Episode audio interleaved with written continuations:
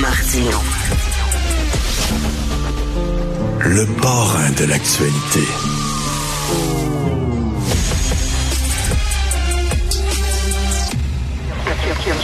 Cube Radio.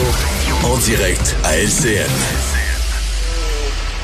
9h30, on joint Richard Martineau à Cube Radio. Salut Richard. Salut Jean-François. Euh, écoute, cinquième féminicide en trois semaines. Ouais. Ça a juste aucune allure. Imaginez si c'était des Noirs qu'on tuait parce que c'était des Noirs. Ça ferait le cinquième Noir en trois semaines ou des gays parce qu'ils sont gays.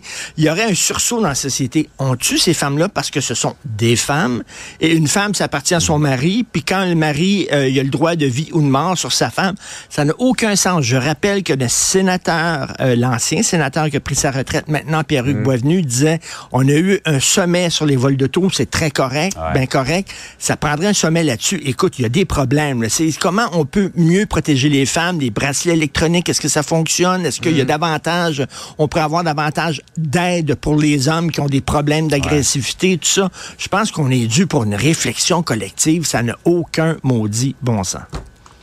Il y a les tribunaux spécialisés également, mais malgré Oui. toutes ces mesures-là, il n'y a pas grand-chose qui change malheureusement sur le terrain. Euh, Richard, on va rester dans le, le judiciaire.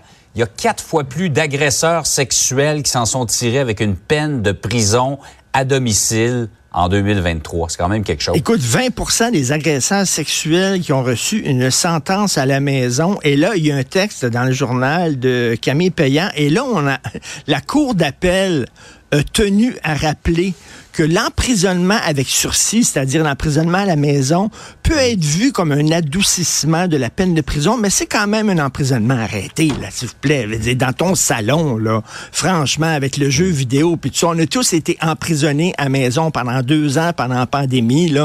C'est pas, C'est pas une cellule, là. On s'entend que ça n'a rien à voir avec une cellule. Quel message on envoie? Des gens qui ont été coupables d'agression sexuelle. Et là, on dit que c'est la loi C5. La loi C5 a été votée par le gouvernement Trudeau parce qu'on trouvait qu'il y avait trop de personnes de minorité, c'est-à-dire trop de personnes racisées, trop de noirs, trop d'autochtones en prison. Je vois pas le lien. Je veux dire, si tu as agressé une femme et tu as été reconnu coupable, ben ta place est en prison, que tu sois blanc, bleu, jaune, picot vert, dire, on, on s'en fout. Ta place est en prison. On commencera pas. Je ne vois pas pourquoi là, on veut lutter contre la trop grande représentation euh, des gens racisés en prison et le fait qu'on envoie des agresseurs sexuels chez eux.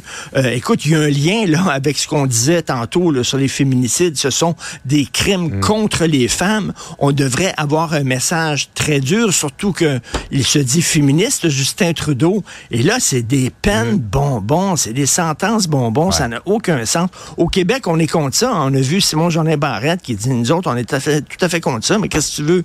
C'est la loi canadienne. Et c'est bizarre. J'entendais un peu Ben plus oui. tôt ici à Cube Radio. Mario Dumont qui dit on a l'impression que le gouvernement Trudeau euh, s'amuse à détricoter tout ce que Harper a fait.